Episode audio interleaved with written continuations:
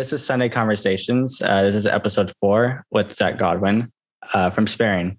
Uh, I wanted to chat with Zach because Oh Dreams just came out a little over a week ago.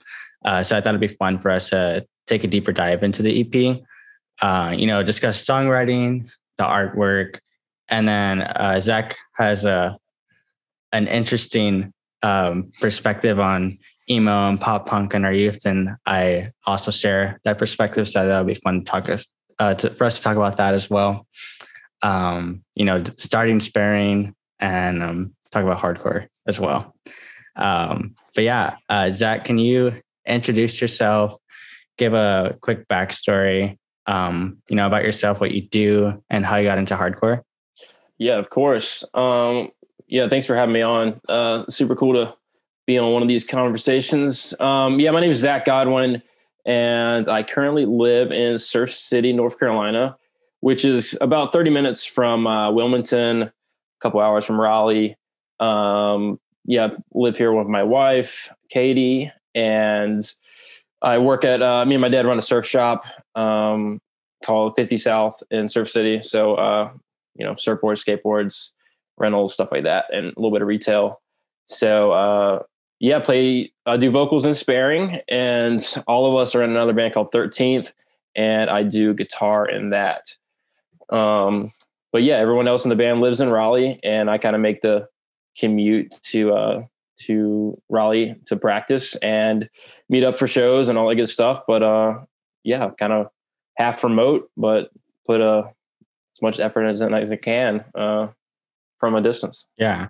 How did y'all how did y'all meet? Have y'all known each other for quite a while now? Or? yeah, like me and Burge. So uh, Zach Burge, um, everyone calls me Godwin and calls him Burge because we have the same name.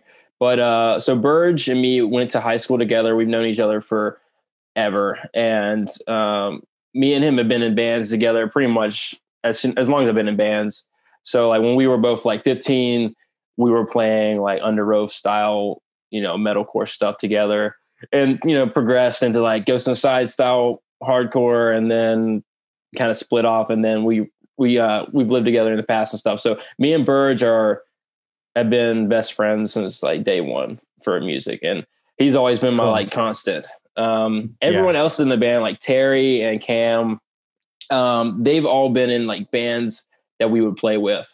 So um, we would just like share the stage together, but never played together uh, in a band um, until 13th. So we uh, just kind of got together one day. I don't really know who started it. I think it was Cam and, and Burge just wanted to like get together and jam and you know, one thing led to another, and that's how 13th started. So um, it's been nice. great. I mean, probably the most like successful like little hardcore band I've been in. Um, we've tried a bunch. Um, Burge has been in more successful ones than that, but uh, yeah, it's just uh, it's fun to just play music that you know people like and um, hang out with my friends, and you know that's all I really look for. Yeah.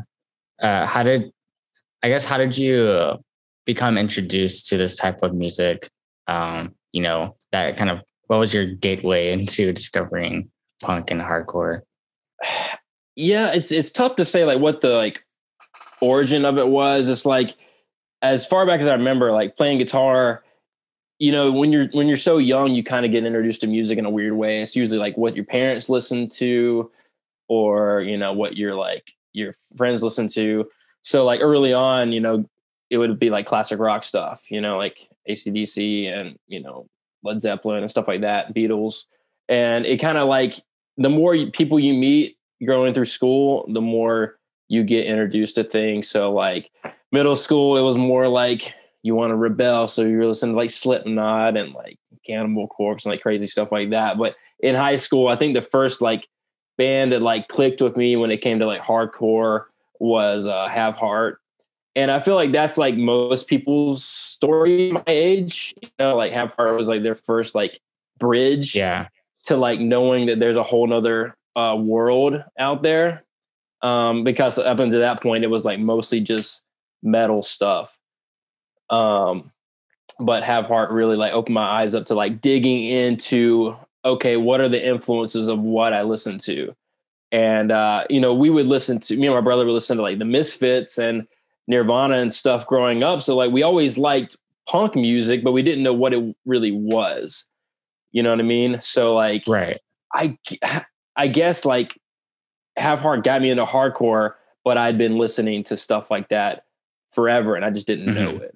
You know what I mean? Yeah, that makes sense. I uh I think I have a similar experience as well, but I'm interested how you came across Have Heart. Because I think that's kind of interesting. Yeah, I, I don't really remember. I think it was more or less I got um so Zach Burge, the bass player of uh, of Sparing, uh he he was uh he got me into straight edge at the time. And I think there was just you didn't have too many edge bands like in the forefront in the you know early two, or late 2000s.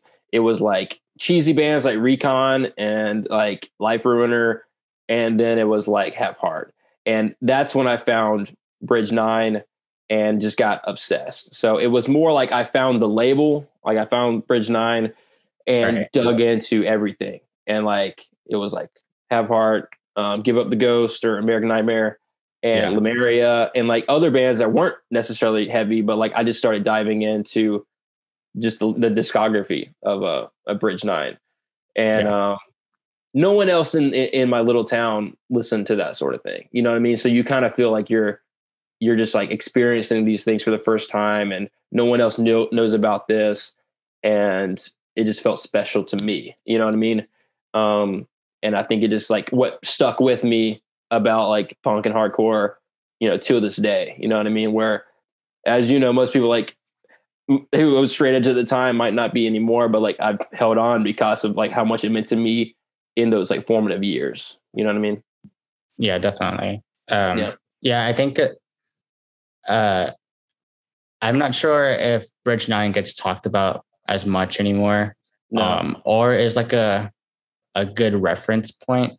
And maybe it is. I just haven't heard it in my in like my conversations.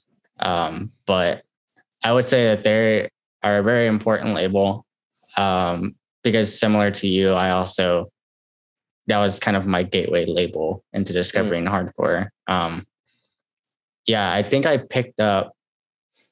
I'm trying to remember, like, what was that introduction? I think I was at Warped Tour, and I think I got like a compilation CD Mm. from them. So I think that must have been it. Um, I know I for sure got like a Have Heart CD and a Verse CD. Um, like one more Tour, like I bought it and I I would like listen to that all the time. Um, but yeah, anyway, the Have Heart verse uh, Defeater um, yeah. were like the big three at the time. I would say like late. Defeater was 2000s. big. Yeah, Defeater Yeah. was definitely big. And I like I always forget like how big they really were. Like uh Red, White, and the Blues, like that Yeah, and like the uh traveler stuff, like just that was just that took over for me. And I think it was just they were still like considered hardcore. I don't know if if people would really like see them in that same light, but like for me Yeah. at the time, I saw them in in the same vein as like a Have Heart or uh, Yeah. a, a band like that. I think hardcore has definitely changed a lot since then with like uh, Triple B and stuff kind of being more. It's definitely I don't know. It's just different now. Um, yeah. It, it was a weird time. I would say. I think a lot of people can agree on that. Like the late Mhm. two thousands era, um, like and then starting entering like the early twenty tens, where kind of trapped under ice kind of changed everything from I think that's what it was. Yeah, I Yeah. think that's what it was. Yeah. um and yeah but that the late 2000s period uh was definitely interesting and it's kind of cool to look back on that time and see how it's evolved since then and look at it now Yeah, I think I got into it a little late. I think like Have Heart was on the way out when I was like really like Yeah. get, getting into them for the first time. yeah Um, so like the first like vinyl I ever bought was uh the the live record, their last one on Edge Day. right So like I've got that was like my first like vinyl purchase. Yeah And, uh, I still have it, and it's awesome. It's like Carolina Carolina Blue or something variant. yeah uh, it's still super special to me. So um, I never got to see him live though, just, which just sucks. But um, Yeah. still an important band to me, and like kind of shaped my you know viewpoint on everything now. yeah definitely i it's funny that that uh last show because same same as you, I never saw them. Um, because I got into them, I would say around 2010, which was like Yeah. just a year after they had broken up. I think their last Yeah. show was Edge Day, like 2009. if I'm not mistaken. They played Um, some show in Raleigh, and it was like, "Hey, Yeah. you going to that? You going to the Have a Heart show at the brewery?" And I'm like, "Nah, man. I'm like, I'm like 16. I can't. You know." yeah, so I don't know. Yeah. So them. it's funny. We we both like just missed them, but they've had like a huge impact on on both Yeah. of us. And um, yeah. So when they came back, you know, a couple of years ago, I made sure I went to go see them, and it was like one of the best shows I've experienced. It because I remember watching that last show like video on YouTube, and I would watch it like a lot when I was like a kid or like a teenager. And I was like, man, show. I wonder how it would have been to be there. And I think I've experienced that, but like times like two or like three, because the crowd was like much bigger at like Yeah. The reunion shows, and it was just so cool to to see. Um, but yeah, um, I guess going off of uh, off of hardcore and Have Heart and Bridge Nine and everything, um, I thought it was gonna be fun to go a little bit deeper on like Drive-Thru Records, which is it sounds kind of funny in contrast, but also an important label. yeah, Equally as um, important to uh, yeah, definitely. sparing for sure. Yeah i mean i was going through um going on like interviews and uh emails uh with you uh to make sure that i want i had like a good list of points i wanted to hit. And i went back to our first email thread uh when we started talking and you had referenced uh the early november um hey mercedes and Drive-Thru Mm. and i since the beginning uh, th- those are like you know big bands that i wanted sunday drive to kind of um you know have uh, in that style. So in the beginning i was going definitely for like an alternative rock slash emo sound. Um at the time i started it those bands were like not really happening as far as like sonically. Yeah. um and so i never had like a band like reference that in my emails and so sparing came along and i was like i definitely have to check this out like it's finally moment happening finally here. I mean, obviously, uh, Sunday Drive is an early November song, so like, it was like, it was just like really cool for me to like see that in the emo coming to, to the SDR emo. Yeah. Um, but anyway, uh, what is it about these bands that inspired Sparing? And do you think there's a room for sound um, like this in today's music, given like the sound kind of faded out a while ago? Yeah. And I definitely think it is. Yeah. I mean, to this day, the best show I've ever been to was uh 2010 and it was uh, a Copeland tour. I don't know if you ever listened to Copeland, but a Copeland tour, but on the tour was uh I Can Make a Mess Like Nobody's Business, Yeah. which is Ace's band. And it was uh um Person L, uh, which is uh the starting Kenny. line. Yeah, Kenny's band. Yeah. And at the time, like I didn't really know those guys, you know, Yeah. 2010. and uh and they've been around for 10 years at that point. And I, I never Yeah. really knew them as the people. I might have heard, you know, some of their songs before.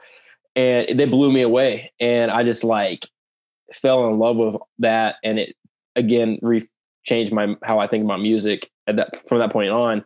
Um, but for like going back to uh their bands, like it's just the it's just the energy they bring.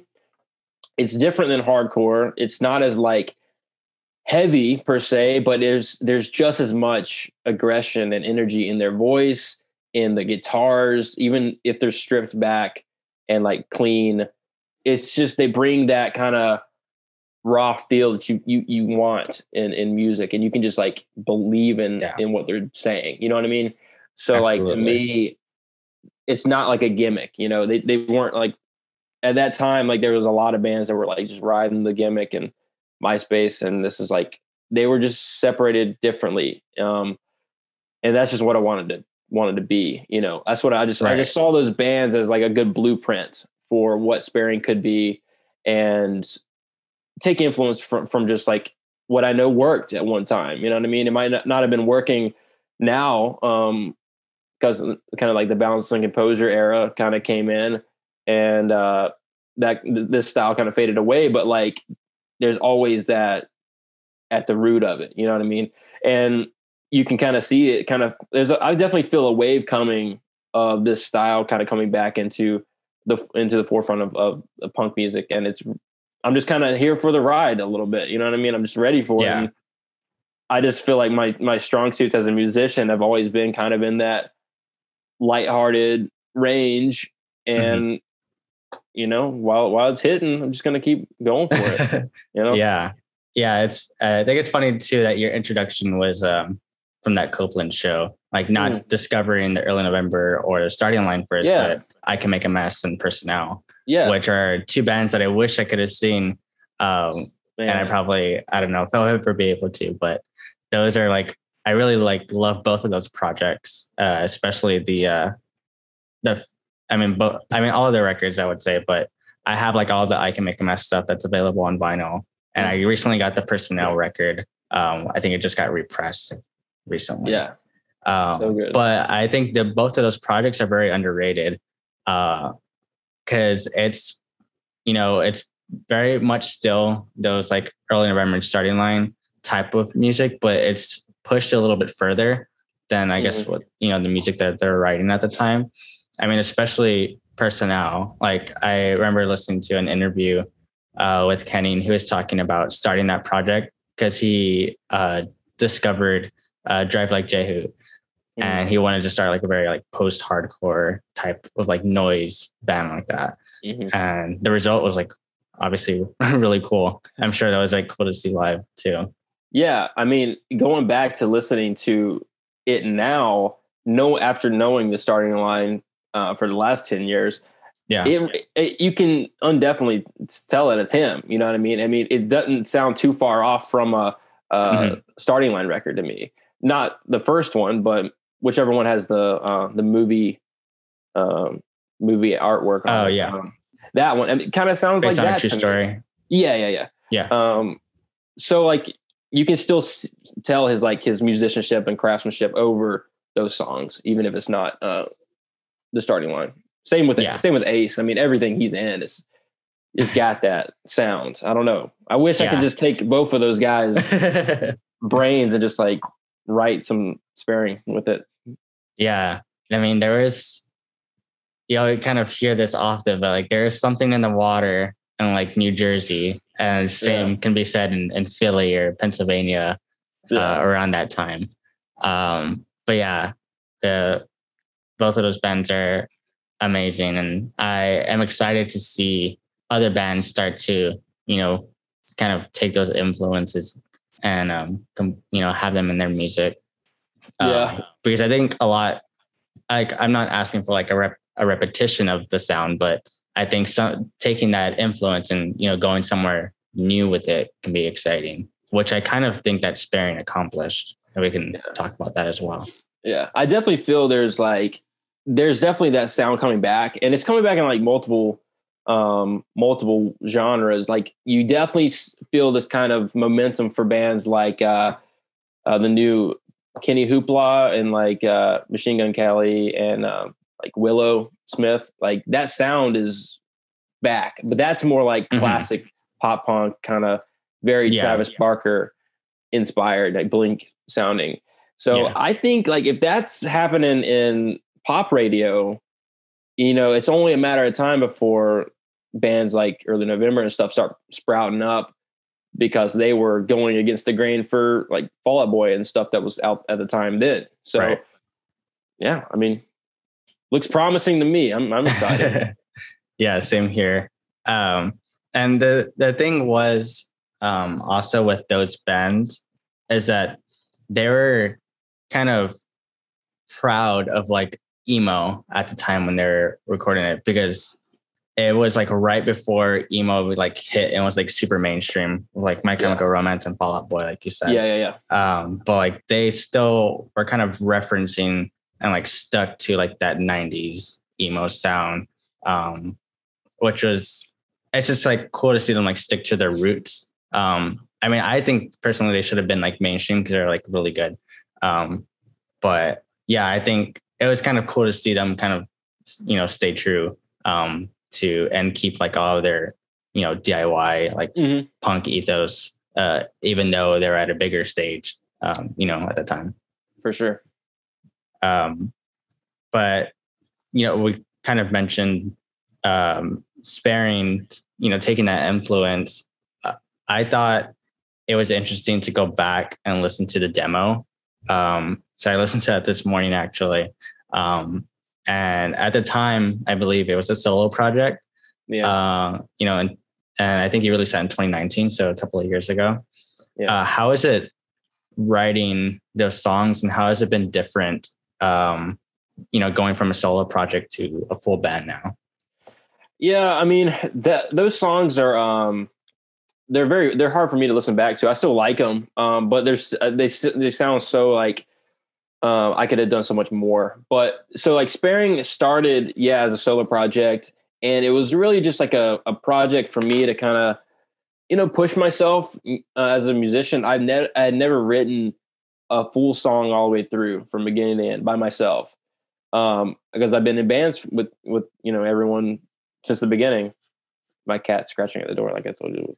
Um, um, and uh, I just wanted to try to like push myself to to write a write a song. That was the that was the start of it. And my life was way different at the time. Like I had just um, I think I just met my wife, and I was uh, living like at the beach. And I had an RV. Like I just had a camper that I had like refurbished and I was living in that and I like had a desk and my music and that was like that was it and when I listen back to those songs I definitely feel that time in my life um Yeah, but I was you know when you're like sitting there with the drum machine which is essentially what I was doing you don't really know like okay does this part need to groove longer? Does this part need to like be shorter? Should I change it up here? You don't get that kind of immediate uh, reaction with a real drummer or someone Right. in front of you that you know to bounce an idea off of. So like that that's been like the the number one thing that's helped me with these sparing songs. And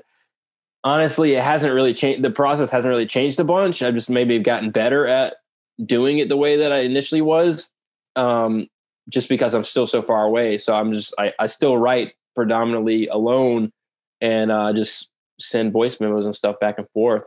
Um Yeah. but the, the the the times that we did get together with the band some of the parts stuck on the on the new record. I mean like a part a lead that terry wrote that's on the record he played it one time and i just had it on my phone like a video of him doing it. He was just riffing and i just i copied Yeah. it and and i put it on the record. And then um i was able to change up one spot. I think it was like a chorus. I just completely rewrote it with with the guys and and that made it on the record too. So that's the biggest difference between a band and and just me is just being able to get that that uh, feedback right away. Right. you know what i mean? Yeah, that makes sense. Um, yeah, I would say for sure that the having people to reference with anything, and not just music, but whatever that you're working on, being able, being able to you know go to someone and ask for their feedback, and where it can be constructive, uh, is like always beneficial. Uh, it's always like nice to have a second set of eyes, or in your case, ears. yeah it helps out so much like you don't really know how beneficial it is until you're you know you do it for the you play a, a new song for the first time in front of someone else and you just hear Yeah. it totally different Yeah, exactly. Um, but how? I guess for from the the demo to now, as far as like recording everything, how how are you doing that? You know, for the demo, did you play all that yourself with just like a drum machine, and like, and then how is it now going? I'm assuming y'all went in the studio and like did it all together. Yeah. So the first record, um, both both the both the demo and the and the EP, we uh, went to Jose Gonzalez and um, in Sanford. Um, me and Jose, we went to high school together. He's a little bit younger than I am, and has always been into recording music. And I'd recorded bands with him throughout the years, and he just like got better and better and better and better. And um, so the first record is uh, the demo is me and a drum machine. But um, I played, I, I was I recorded most of it in the camper in the RV that I was living in, and then I went to him and we put the uh, we changed the drum beats together.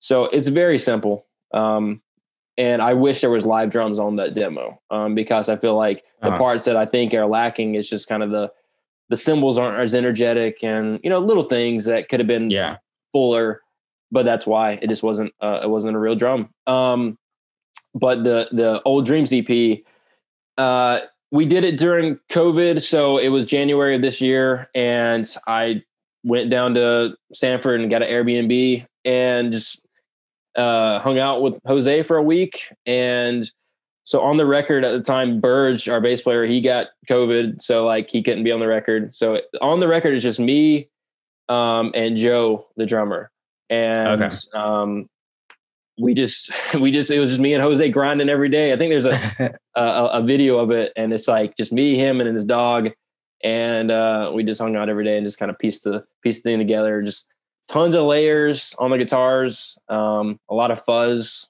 pedal, mm-hmm. and uh, Joe showed up and just crushed it on the kit. Um, I don't think he had. I think we might have practiced one time together before, and um, oh wow, we just kind of yeah. We he had listened to the songs, you know, but uh, we just kind of we had a day before we were kind of set the kit up and did some pre pro, and we ran through the set. And then the next day, he just basically one taked it and literally crushed it. So Joe wow. is the the the reason why that record sounds is like um as on point as it does is because the drums are like super. Yeah, great so drummer. It, it's a huge thing. Yeah, he's amazing. Yeah.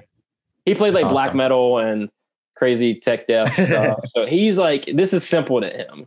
Yeah. But I'm excited to see him play these songs live because usually he's blasting and doing something crazy. so he's gonna have a lot of fun just, you know, sitting back a little bit. Yeah. Um we'll I was I was reading back through the interview you did with uh resonating and uh, you mentioned that Lush uh, was like a good first single because of the melody, uh, which I definitely agree with. Um, but you also mentioned uh, Terry, who kind of helps you know create that catchiness that you hear in the song, uh, which I also agree on. And I think, um, well, for those who don't know, uh, Terry also sings in in Thirteenth. He's the vocalist of that hardcore band but how did the initial conversation come up to have Terry sing on the album? And I mean, it's a very different style, you know, going from a hardcore band to this. And he pulls them both off very well. So like I'm interested to hear the, you know, how that went. Yeah. I mean, Terry, so he's been in bands uh, forever as well. And one of the bands that he was in while we were like playing um, was a band called Condolences and he did guitar and vocals and, and condolences. Okay. And it's very title fight. It's very like almost rip off title fight of like uh the or the early records like uh pre-shed. And okay. um he just man, he just can hit those notes without trying really. And I, I've been trying to like figure it out. Um because my voice is more clean, kind of like the uh Jake from Superheaven, like the cleaner sounding guy. Like my uh-huh. voice is closer to his. And then Terry has like a title fight voice. And I was like, you know what? I'm not gonna be able to hit these notes like without blowing my voice out. So I'm gonna need something. And uh so Terry is the one that kind of like filled that spot. And the crazy thing is, like when you listen back to Lush, him and the chorus, it just kind of like glued it together and we almost didn't put that there like some of these harmonies he came up with like on the drive to the studio. You know what i mean? Just like oh, wow. playing playing the song. Yeah i mean every, we wing everything. It's crazy. But so like yeah he just showed up and he was like yeah i was kind of hearing this and he and then he like hits it. I'm like yeah that's sick man. Let's try that. So a lot of stuff he just came up with and i just kind of sat there and me and jose would just produce him on the spot. You know, like, okay, yeah, that sounded good, but can you try this? Or, you know, can you hit it like that instead?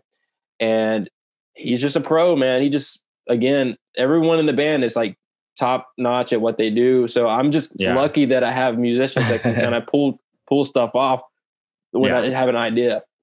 Um, That's awesome.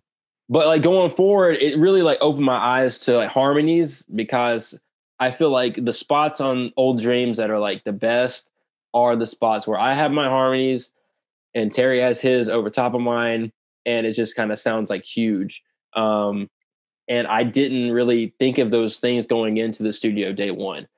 So like now, like writing for like the future release, I'm definitely thinking of those things and like I'm gonna dedicate like proper time to like writing harmonies for real.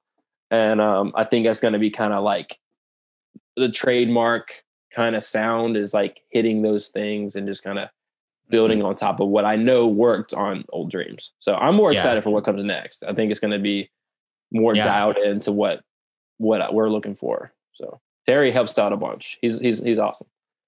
Yeah, I that yeah, that song is great. Um it caught on um like people's radars like very organically um yeah. as well. Uh but I think it just kind of speaks to the songwriting on that and like it just it's just catchy.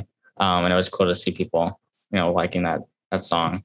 Yeah, it caught me off guard. It really did. I mean, uh, the, the demo for sparing, like I, I, I just didn't push it as hard, and I just kind of just let it kind of fade out. But like music is so quick, and like people's attention spans are so, you know, like they got to get it in, and it's almost gone the next day. So I was really surprised that people were sharing it and like blogs were writing about it and stuff like that. Because I, I, never expect those things, and it really like yeah, it just sure. it motivated me more to to like okay, no, you you're making the right decision, and people do are into this. You know what I mean? Yeah. You second guess yourself a lot when you're writing, you know, mm-hmm. stuff, especially from the hardcore world. You know, you're mm-hmm. you, you'll think of it when you're writing softer stuff, like I'm to get clowned for this. Like, color, like I, I was like, I know people are to hate colorblind, but like I love it. I'm to put it out, and it's like, nah, they like it. It's okay. Yeah, like I made the right choice. Yeah, I I know what you mean. You're kind of like self conscious of things being corny. Yeah, uh, which is like, it's so weird that that it like exists. Um, but I definitely know what you mean. I'm like always kind of aware of of that, you know, in whatever creative thing I'm doing. Yeah. Which I guess is like a positive and a negative because you're like very self aware, but sometimes it can be like too much. I think you just got to go for it. I think yeah. you just like don't be afraid because you know as long as you're into it and like you're you know if you're if you're not your biggest fan like no one's gonna want to hop on board so as long as you yeah. push it and you're you're happy with it how it sounds i think people are gonna just be into it because you are too you know what i mean yeah and um I think it's interesting as well because you mentioned uh, Superheaven earlier, and they have they went from I, I guess like an aggressive pop punk alternative type of mm. band on the early, very early stuff, and then they kind of switched to that grunge sound, um, which came on Jar. Mm. Um, but I thought that was a an interesting reference because you kind of hear some Superheaven um, on the songs. And I was interested in your decision to kind of pull from that as well as like, because it's pretty, it's a pretty big contrast, you know, looking at Superheaven Jar stuff to like, you know, the starting line, like the Early November. Yeah. yeah. Um, but you kind of meshed them pretty well. So I was interested in, interested in like how that came about. I think it was more, I didn't in this in the early in the early years of of sparing like that 2019 the first demo i was definitely trying to sound like daylight or Superheaven. that was kind of like my starting point. Like i bought a bunch of pedals that sounded like them and guitar amps that sounded like like daylight and i was really trying to get that sound. Um so the demo definitely that's definitely what i was going for. And like atypical is uh was a song that was supposed to be on the demo and it's I totally reworked it. So, but the intro riff, the really thick riff, was mm-hmm. written in 2019. So okay. that's why it sounds very uh, Superheaveny is because it was written at that time, and um, I just couldn't get it to work. I was stuck on this like ending that's not even on the song anymore. So uh, uh, that, that's kind of what that is. But I don't. I think I was just kind of trying to find where I wanted sparing to go. You know, I I love um, I love Superheaven stuff. I love early November stuff, and I wanted to kind of find what I was best at writing songs in. Um, yeah, I, I started to hit I started to kind of hit a wall when it came to writing stuff like Superheaven, where I just couldn't come up with something natural. Um, I had played like pop punk bands and stuff in the past, and I just the first thing that comes to mind is like something like this, like a riff that would you would hear more in a starting line, and not my my brain wouldn't go to sounding like a, a, a jar riff, and I think it just like I just didn't know what path I wanted the band to take, and like each day that passed by, the more I kind of understand, you know, okay, this is this is the the way I want it to go in the future, and it was just kind of working Yeah. that out, and it just kind of Okay. the songs kind of have a, mis- a mismatch a little bit with like lush versus atypical Mhm. um it works sonically like when you like playing back to back to back but um i think lush was kind of more where i see things going um sonically Yeah. No, that makes sense. It's kind of cool to hear that and see how like organic that it was uh, within the songwriting process. yeah But you're definitely right. Like when you listen back as a listener, you don't like it's not jarring. Mhm. So like you hear a difference in the songs, but it still works together. Um, so I thought that was since since I heard the EP in the beginning, I thought that was kind of cool um, Mhm. to hear. And also, um, going back to Daylight, like they kind of transition on that EP, um, the difference in Good and Bad Dreams. yeah Um, and he, uh, I just like listened to that um, recently again, and I can kind of hear, you know, them going from like the grunge to like and still having that catchiness that they that Daylight had in the beginning. Um, not that they didn't get like less catchy or whatever, yeah but you can kind of hear like the transition happening, and I kind of heard that in like Atypical, for example. yeah i think i think daylight transitioning into superheaven like they were they to me they kind of sounded like basement and title fight but that's what was out at the time you know what i mean that's Yeah. the same their same like uh roster of bands. And uh as they kind of like figured out their sound eh, they just built upon what what they were working with. So i think it's a very similar situation. They just happen to do it on a very bigger scale. Yeah. Um, but uh, I wanted to also bring this up too because I thought it was really interesting, and I remember us talking about it on release day and leading up to it. Um, but the new Koyo and Standstill albums came out around the same. I think it's probably the same month. Um, yeah and it was just like kind of cool to see um, because there's seems to be something happening with that Long Island sound um, coming coming back, and all three albums here at the same time, which is like perfect like summer music. Yeah. Um, and so I just wanted to get like your thoughts on like on that, and like I, I feel like it just kind of all happened like very surprisingly or like natural. I don't know where it came from. Yeah, no, it's awesome. I mean, so I, I guess I have mutual friends with uh, the Koyo guys, um, just through like other hardcore uh, avenues. I've never met them before, so like our first show is going to be with them, and I'm I'm really excited about that. And uh, 13th is actually playing with Standstill in October, so like that's going to be awesome to kind of like meet up with with them as well.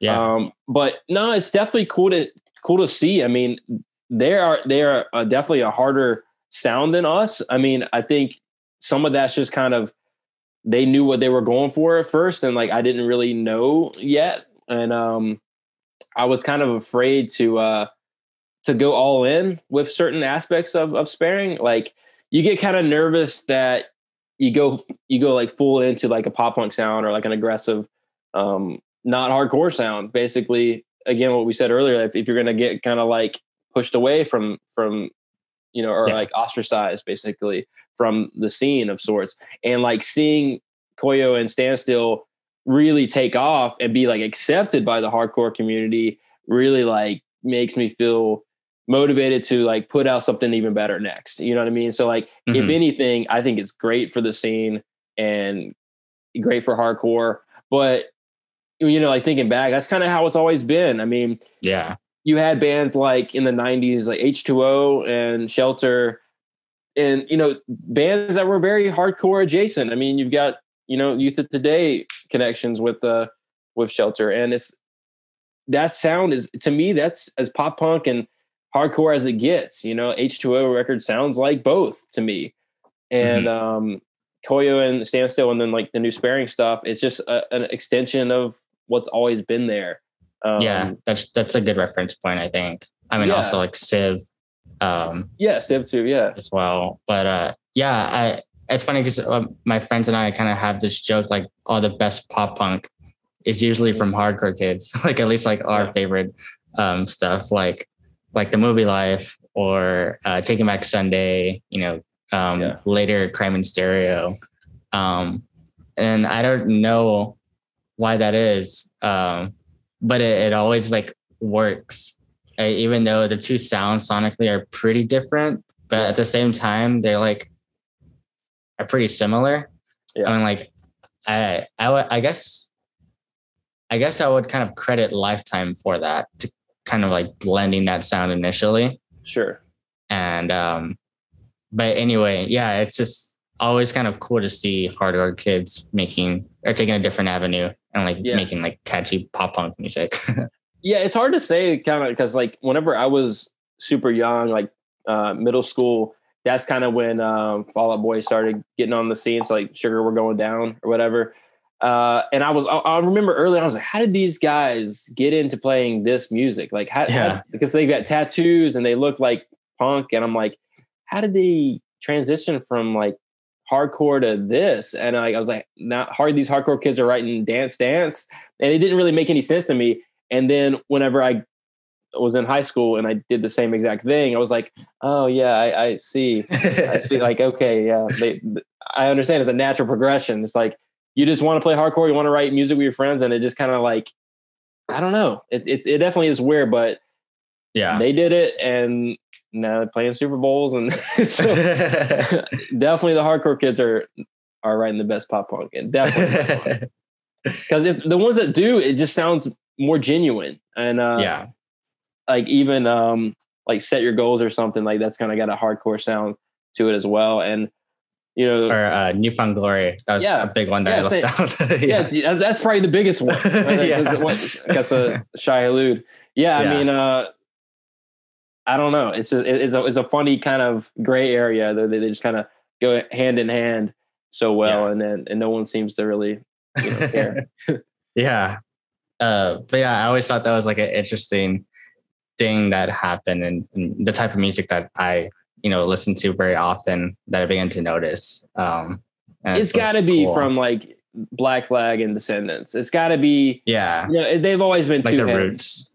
Yeah, Yeah. It's, it's always been two heads of the same coin. I think it's like the same guys are, are all the same bands and they're doing the same things, and it's just natural. Yeah, Yeah. Um, but yeah, I wanted to talk about going more on like the the artistic um discussion. Um for Lush, you directed that video. Um, so I wanted to talk a little bit more about videography. Like how did you pick up on that skill?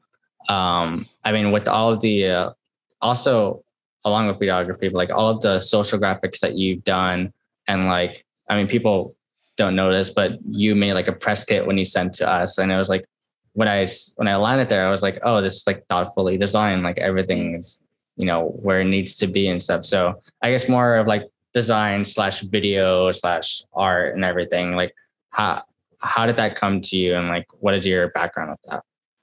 I think it come it came more out of like necessity.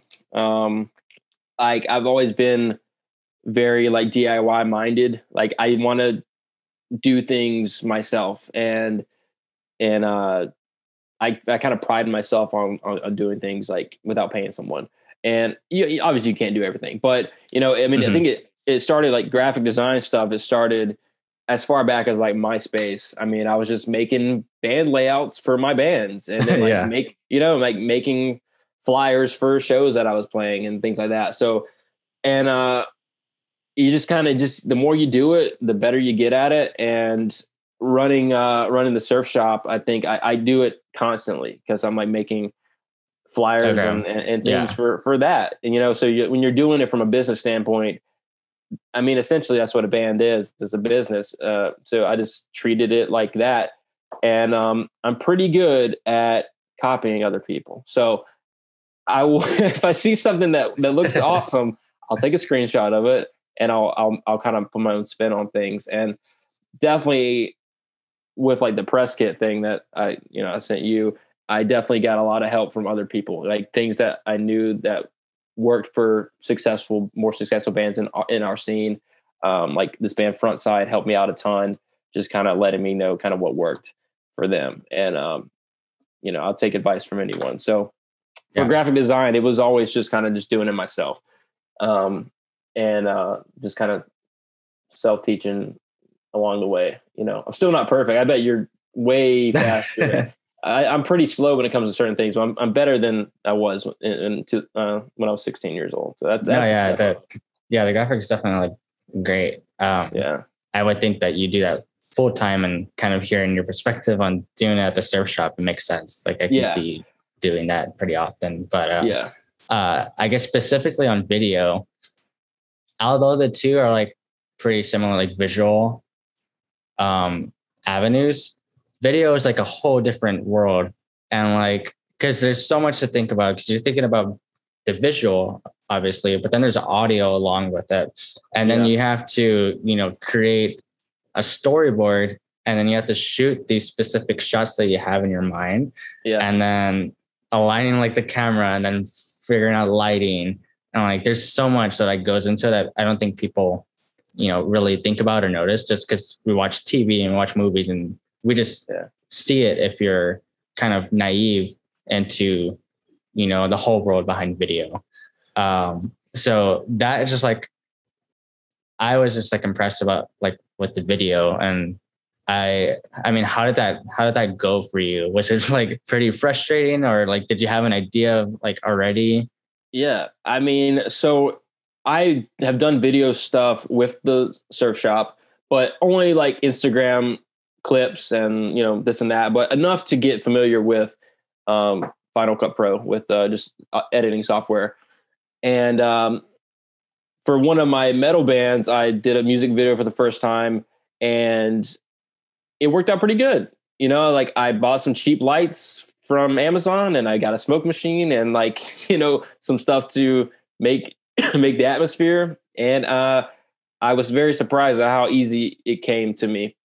And like, I mean, when I was a kid, like a lot of kids in the '90s, we would make home movies with a you know camcorder, and yeah, I always had that kind of like vision for like things and loving movies and and cinema and stuff. Like i just really i guess grew to have an eye for for things like that. Like um and we did a we shot the clean break video for 13th i i did that one too and that one even went even better than the um than the, the metal band one and um i don't have that much i don't have that great of gear i just kind of just do things um play to my own strengths kind of thing. You know, just don't push myself too hard. You know, like if it's day daylight outside, shoot in the daytime and just get get the best takes that I can.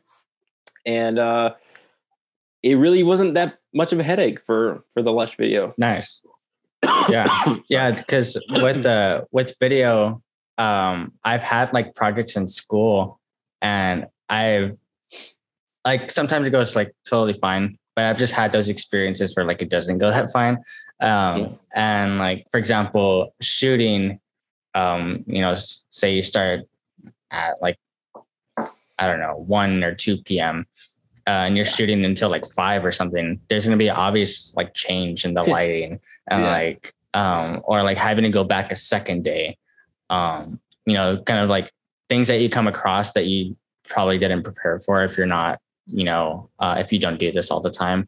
Those types of things are like the things that would annoy me. Or I'm like, oh, it doesn't look right when I'm like editing, and I'm like have to like kind of change it in post a little bit, but it's just like extra work that you know could have been avoided. Um, yeah. So things like that is like kind of what I thought like may, maybe you would have experienced in shooting the music video. Um, because on top of that, there, you have to like line up the audio to make sure that everyone's like yeah. playing along with it. So yeah. I know it can be a challenge yeah for for lush so we shot the uh all the b-roll like the daytime footage with me and uh my the the person in the scene it's my coworker finn he just has that kind of nirvana look and i'm like hey finn you want to roll down to the Wrightsville Beach and just walk around me real quick. And like we, so we we shot that, I think in January. Um, and it was just we got a good day. It was just good lighting outside, and we just kind of walked around a bunch of places near Wilmington, and you know skated around, had the sign, and just kind of got the storyline uh, finished up with him, kind of like marking his eyes off and like just kind of Yeah. like pulling the flyers down and stuff like that. And uh, the rest of it was shot in Raleigh um, on Super Bowl Sunday, Mhm. and it was cold as hell out there. And we were out there a while. We were behind where my drummer works at. So we were behind a res- behind a restaurant during work hours. It was like twelve o'clock in the day, and there's a library to the side of us, and there's like a window, and these this little kids they keep walking up and looking at us in the window. We got a drum set set up out there in the in the parking in the back parking lot, and um, there was no power back there either. So like we we had um a car pulled up right behind off screen and just blasting the music. Um so like that was kind of sketchy. I was like, we're we're not gonna be able to get this done. And um we had kind of some the drums were kind of like gimmicked with these uh these pads or these these tom uh like the covers like the heads were they look like real heads but they are kind of fake Yeah. um like practice pads almost but Yeah. they're they they are heads so like the drums weren't that loud but even with just a little bit of tingy sounds you could not hear the drums at all like uh he couldn't keep time um to his own you know his own clique basically. Yeah. and we kind of just had to do everything split up you know and uh yeah storyboarded kind of what i wanted. And we actually i took a lot of kind of visual cues from uh, a citizen music video just kind of how how okay there's a drummer here and the voc- the the guitar player is kind of in the screen. You can kind of see his hand. So i just kind of like I, I okay i drew the drew the drums and the guitar and kind of like took some screenshots. I was like okay that's a good starting point. And um did everyone separate and then just kind of got a couple decent takes with me in the camera because I, I was the one holding the camera for everything I'm not in the shot. Yeah. And um, honestly, I'm glad it looks seamless because you never know when when you when the singer needs to be in the clip. So I kind of got lucky with the still still frame. Like most of the video of Mhm. me is on is on a stand. It's Okay. right on my face and Yeah. the movement is the people behind me um and you don't really see me moving that much so we kind of looked out with it like that you know what i mean Yeah. No, that that's kind of what I was interested in because I knew you probably have experienced something like that, like the Yeah. car, for example, or like people in the outside like environment like affecting what you're doing. yeah terrible i mean and it was cold and yeah. i don't know some people like showed up on the side and they were just watching us you know Yeah. i mean this is like in a pretty bougie part of raleigh it was like a cameron village and it was people were just kind of watching me lip sync there i mean it was like uh, all right I, here i go yeah. Um, but at that point, you're like, you're there. You only have a certain amount of daylight, and you just got to do it. It's like, well, yeah. if you don't do it now, you're not going to get it. so you can't be afraid. You know what I mean? Yeah. And for and for the artwork, um, what was kind of the idea behind that or the concept? And how how how was like communication with Ridge to like get it the way that it is now? Yeah, man. Ridge, uh, Ridge is, is crazy. Uh, so I hit him up and he was all on board with it. Everything was smooth. And then he like broke his arm skating or something. And so like about a month went by where I didn't have any communication with him. And I like, I saw, I was like on Instagram, he was like having surgery on his hand. And I'm like, I don't know how he's going to do this Photoshop, man. I was like, I should just, I should just done this myself. And, um, it turned out like it turned out sweet though. I was excited with how it turned out. But initially I sent him um like a mood board of like some album arts. So I had like had Daylight Jar on there just because I like the colors of that one. And then I had like the Promise Ring, had a braid record.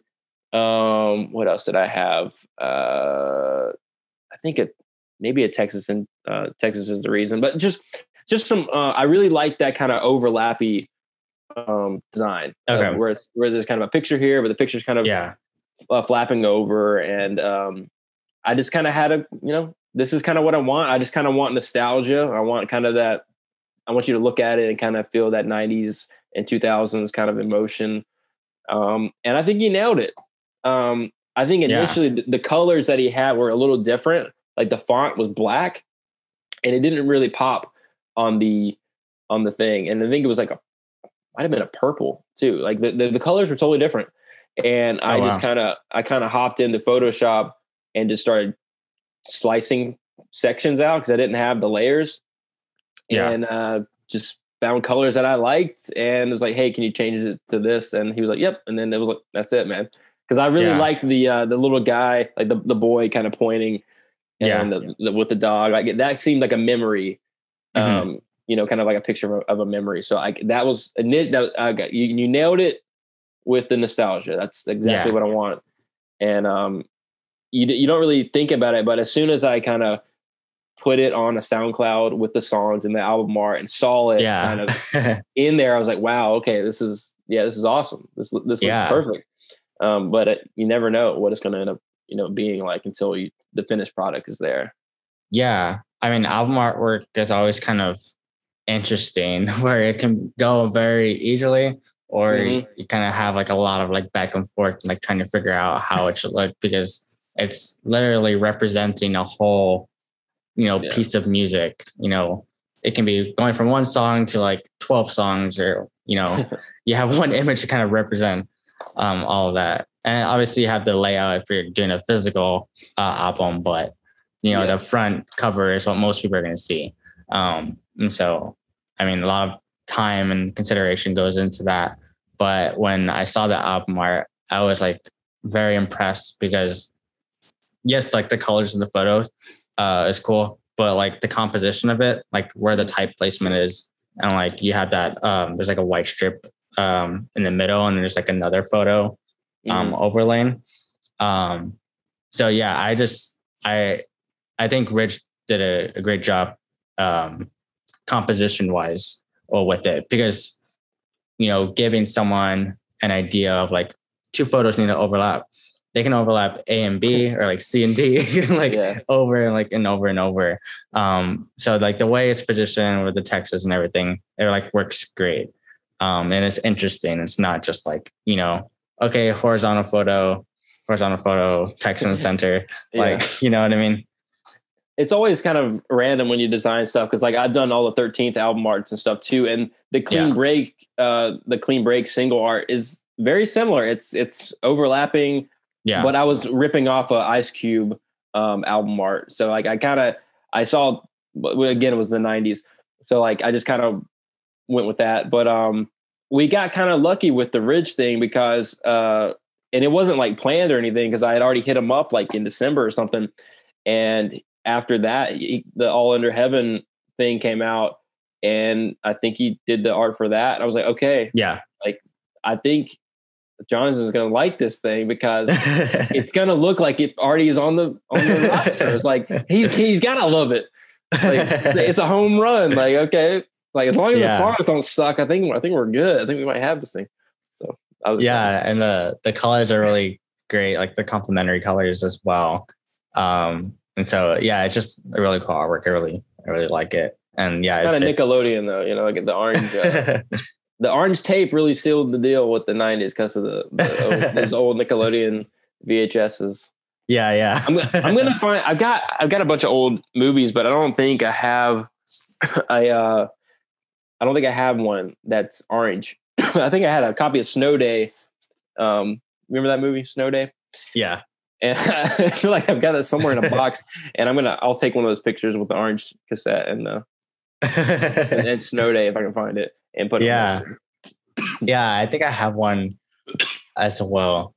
I forgot which which tape it is but yeah um or it might, might be monsters inc. that i'm thinking of. They have like a it's a blue cassette or like a vhs That'd be but yeah I, I, used to have the nickelodeon ones um they're all orange like the the rugrat stuff. Yeah it's classic. Um but i think we can uh kind of wrap it up with two questions focusing on music. Um, so, first question specifically focusing on North Carolina. because I would say North Carolina is kind of popping right now, and like it's it, it's exciting to watch from over here. Um, but I mean, what North Carolina bands should people be checking out right now? And then on the other side, like just in general, what music are you listening to? Yeah, you just need to move down here. I think that's it, man. Just, hop on over. it, it, it, does feel like it's popping off. Um, yeah.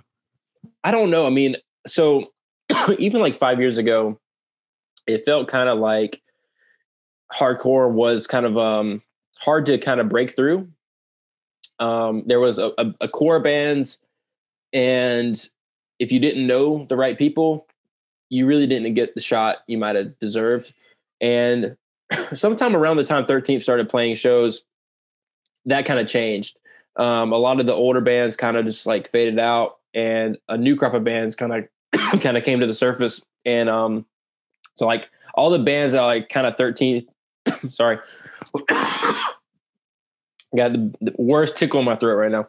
Um, the a lot of the 13th bands, uh, Fading Signal, um, uh, No Longer at Ease, uh, Soul to Keep, um, just all these bands, Eyes Wide Shut, which is the is Cam from 13th. He's in that too, and Sparing.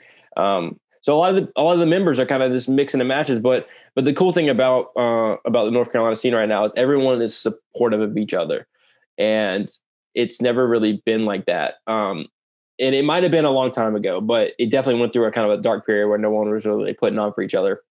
And mm-hmm. I don't mm-hmm. I don't know why, but like so like now you'll have as long as you're like a cool person and you're not, you know, sketchy and you make good music, everyone's putting on for each other and supporting each other. Yeah. And it's really cool to see. Like no matter what genre you are, you know, um, like Sparing got accepted immediately. And um and ba- there's a band, uh, Nuclear Desolation. They're very like headbangy, Cannibal Corpse, kind of like tech death, whatever.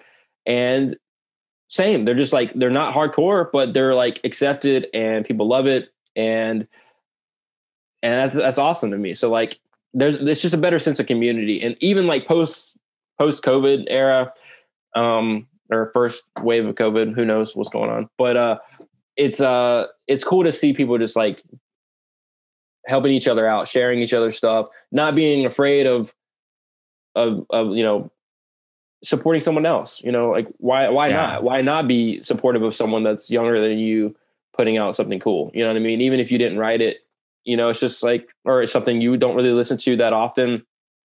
Um, it's only good for the community. And Sparing's kind of in a cool little niche because there's a huge college like indie rock scene in uh, in North Carolina. There's like a big festival called Hopscotch, and there's always been that kind of genres. And like we're kind of being able to cross over into both worlds. We can kind of be in the hardcore scene, we can be in the um, the indie rock scene, and bridge the gap for that too. So I just see like a cool, uh, a cool future for for that going forward. And I hope to meet more people outside of hardcore and and make yeah. more connections that way. So I'm looking forward to playing shows and stuff because hopefully I can network a little bit better. Um, another band that's on uh, that is like not a hardcore band, um, but they record with Jose uh, as well. They're band called Weymouth, uh, Weymouth, and um, they're awesome. Just good guys. I mean, they've been in the scene for a long time and they're writing um, really catchy, kind of poppy indie rock. And uh, so definitely check out those guys too. Yeah. I mean, just seeing that uh, y'all's first show just got announced recently. I was looking at the lineup and it's just so yeah. like stacked. Like it's uh so it's uh Koyo, Soul Blind, uh Sparing, and Holy Figures and Fake Eyes. Yeah, that's it. That's Crazy. just like amazing lineup right there yeah. already. Like I don't even know how we got on this. I, I, had no connection with the booking, but uh, yeah. so Bloody Loud is a hardcore, uh, mostly promoter. I think um, the vocalist of Ends of Sanity is is the is the guy that runs it, um, James. Mm-hmm. So he's he's always been really good to Thirteenth, and I think that's how we had the connection. And I was like, as soon as I kind of kind of got word that that's going to be the first show, I was like, this is exactly the people that I want yeah. to listen to Sparing. It was like Fake Eyes kind of has a good following in Charlotte. Holy Figures, I think this might be their first show too, but they had the the new morality zine um, connection. So I was like Mhm. instantly, that's gonna be awesome. And um, it just seems like a an awesome an awesome time, like with good uh, bands that are not all the same. Like there's kind of like different Yeah, very different. sonically different, but like Yeah. all very similar at the same time. Yeah. So that's gonna be a Mm-hmm. really fun show to kind of um, see what North Carolina has, you know, on the table. Yeah. I wish I could be there. but wh- wh- when is that? When's, It what's the day if people can go check it out? Yeah, it is September 21st, and it is in Greensboro now.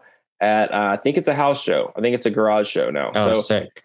It's gonna be kind of sweaty and you know hot. So luckily it's like late September, so maybe we can rock a flannel and and not sweat our sweat our butts off. But I guess Yeah. we'll find out. But uh, yeah, it was gonna be at this other spot, but it got switched over. So shorter drive for most people. I think Greensboro is pretty close to. It's about an hour from Raleigh and um, an hour from Winston. So if you're in the area, come check it out. Yeah, that sounds amazing. And the house show is gonna be even cooler.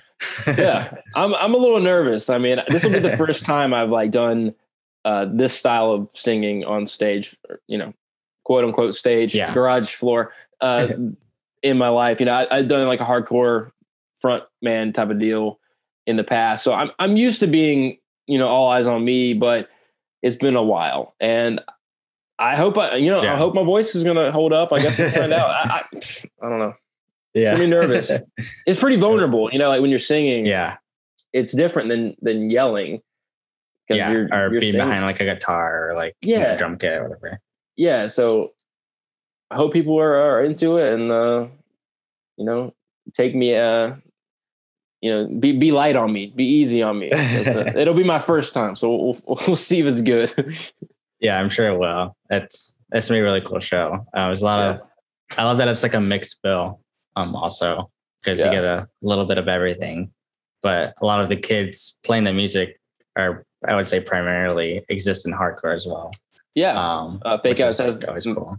magnitude uh, is Fake Yeah. House Connection, and then uh, the Holy Figures guys. They've been in hardcore bands all up the uh, you know, East Coast as well. So Yeah. it's gonna be awesome. Yeah. for sure.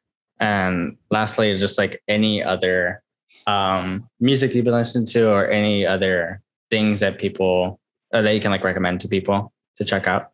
Yeah. Um, the last thing I listened to, which I was cutting the grass and I had some headphones on, was uh, The Police, which is like the 70s band. yeah, um, man, that record slaps. If you haven't gone back, go back.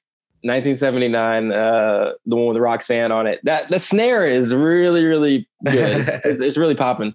But other than that, um, I've been listening. I've been digging back into the Deep Elm uh, Records discography yeah, um, so like Appleseed Cast stuff. But uh, I've been really jamming this Benton Falls band. Um, I had never heard of them before, and and Deep Elm I follow on the Sparing uh, Yeah. page, and they were saying 20th anniversary of this Benton Falls record. So I Oh, okay. toss it on, and it's yeah. amazing. For for those who don't know, I would say Deep Elm is also one of those labels that are like that should be talked about more.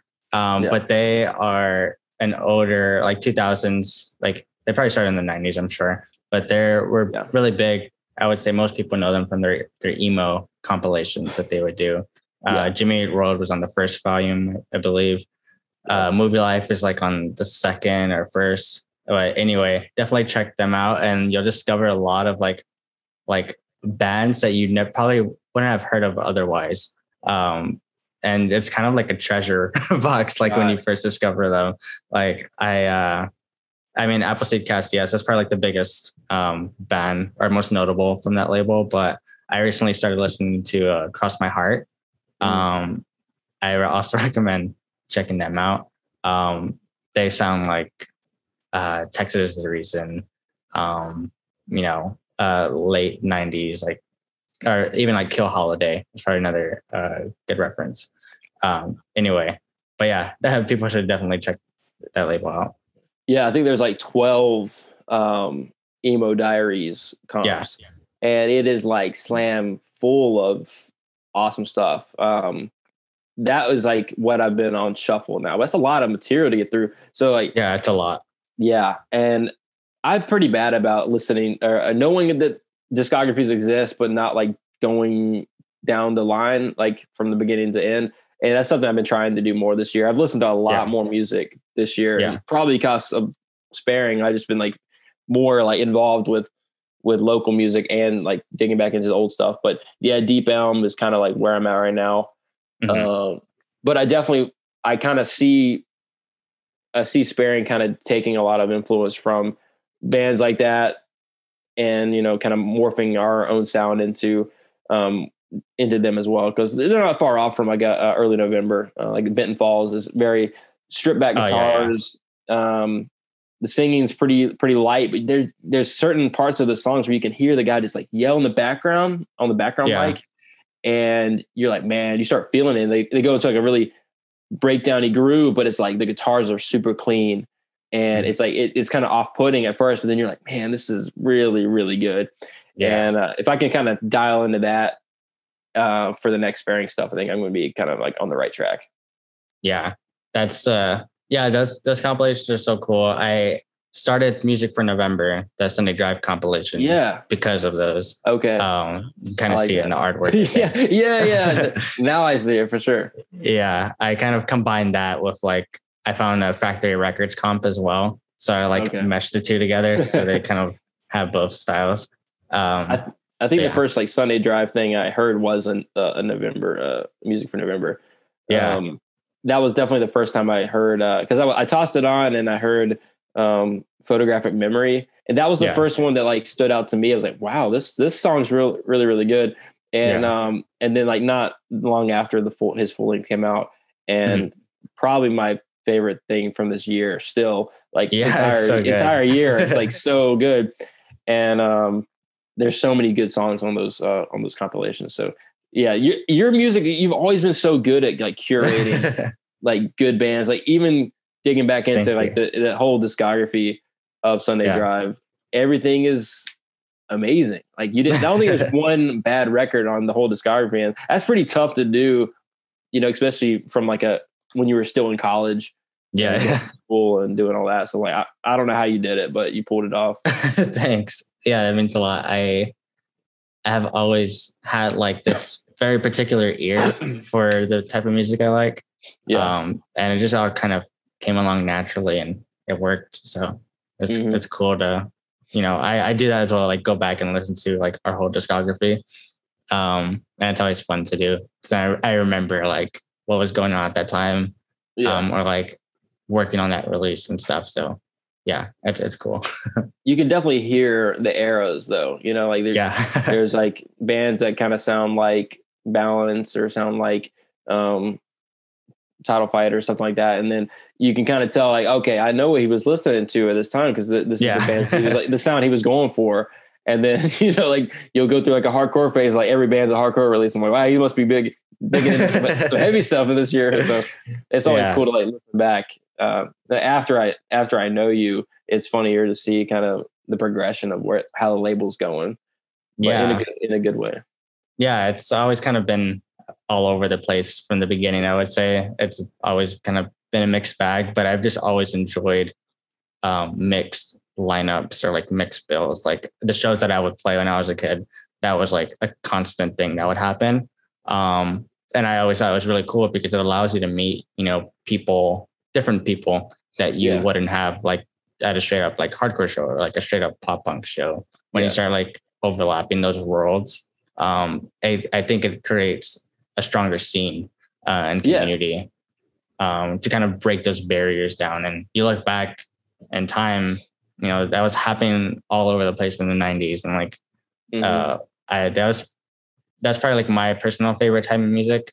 Um, because like in the post hardcore era and like slash emo boom in like the late mid to late 90s, mm-hmm. um, you see like a lot of crossover there and like with, yeah. uh, with all those shows. So yeah, anyway, uh, I think I think it's really important for a lot of diversity.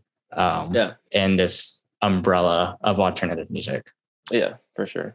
I think that's why I'm excited that Sparing can kind of uh, have a foot in both doors. Um, Yeah. because yeah, it's it's only a, a positive for the community uh, as a whole. So I definitely under, definitely understand that. Yeah, for sure. I mean, is there uh yeah, I think that's about it, but I want to give you opportunity. I don't know if you want to share anything else or push anything. yeah, I mean, uh, but yeah, thanks for having me on the chat. I mean, going like with the um, as far back as like the studio for for sparing, like I kind of had Sunday Drive in my brain. Like I don't know why, but I definitely like had like this vision of like, okay, this could be on that, and like even from the beginning, we were me and Jose were talking. I was like, hey, I think I'm going to send this to a couple labels, and like one here's Mhm. Sunday Drive. This one's going to be one, and we we we pulled up you know, Anxious Arms, and we pulled up some other bands that sounded like that. I was like, hey, this is this is what he's got going. yeah. Can we can we pull something off like this sonically? He's like, yeah, we can do this. So, so e- even in the studio, I had my my Sunday Drive hoodie. So I was just super stoked that um that you liked it and gave it a shot and kind of believed in it. Um, so I appreciate that yeah, for sure. it, it really does help out a lot because you know I never I I I listened back to the um New Morality podcast with Nick and uh and you the first I guess the first episode of this and Mhm. everything that y'all said just kind of resonated with what I thought sparing could be Mhm. and I was like okay I'm gonna send it out and if I don't hear anything back in a month I'm gonna put it out because you know you guys were like you know if you're if you're DIY, don't be afraid to just do it yourself, and Yeah, yeah. you know be afraid to fail and put yourself put put on for yourself. So I, I, I was gonna it was gonna be out one way or the other, but I definitely have seen a better like reach and um, push just with uh, Sunday Drive attached. So uh, I can't thank you enough for that. Um, Yeah, but yeah, you can follow the help. band. Yeah, you can follow the band on Sparing. I think it's at Sparing Band Mhm. on everything, Instagram and Twitter. Um, give us some uh, some Twitter love because we got a couple followers, not too many. Yeah, I know Instagram's the kind of the main one right now. yeah, that's it. Yeah, Facebook's Yeah. no, no, one really on there, but uh, Twitter, like, but there's a lot of people that are tagging us on Twitter, like the blogs and stuff. Yeah. So like I got to have one for Yeah. that, but you know, it is what it is.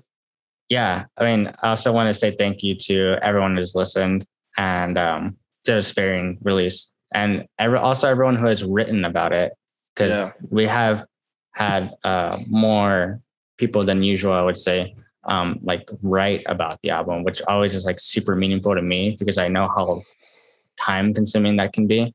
Yeah. Um, so anytime I see that, re- you know, related to one of the albums that we we worked on, um, it's always very meaningful. So shout out like resonating, no echo, new noise.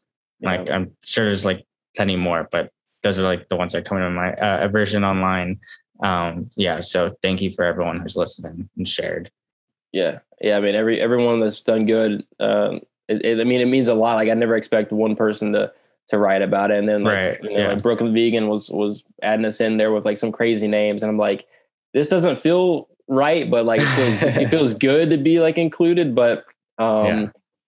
yeah. I mean, it just kind of it just humbles, you know, humbled me um to put out the put out the music and work, and work harder for whatever comes next. So yeah, Yeah. definitely thank you for for anyone that wrote about uh, old dreams. It means a lot.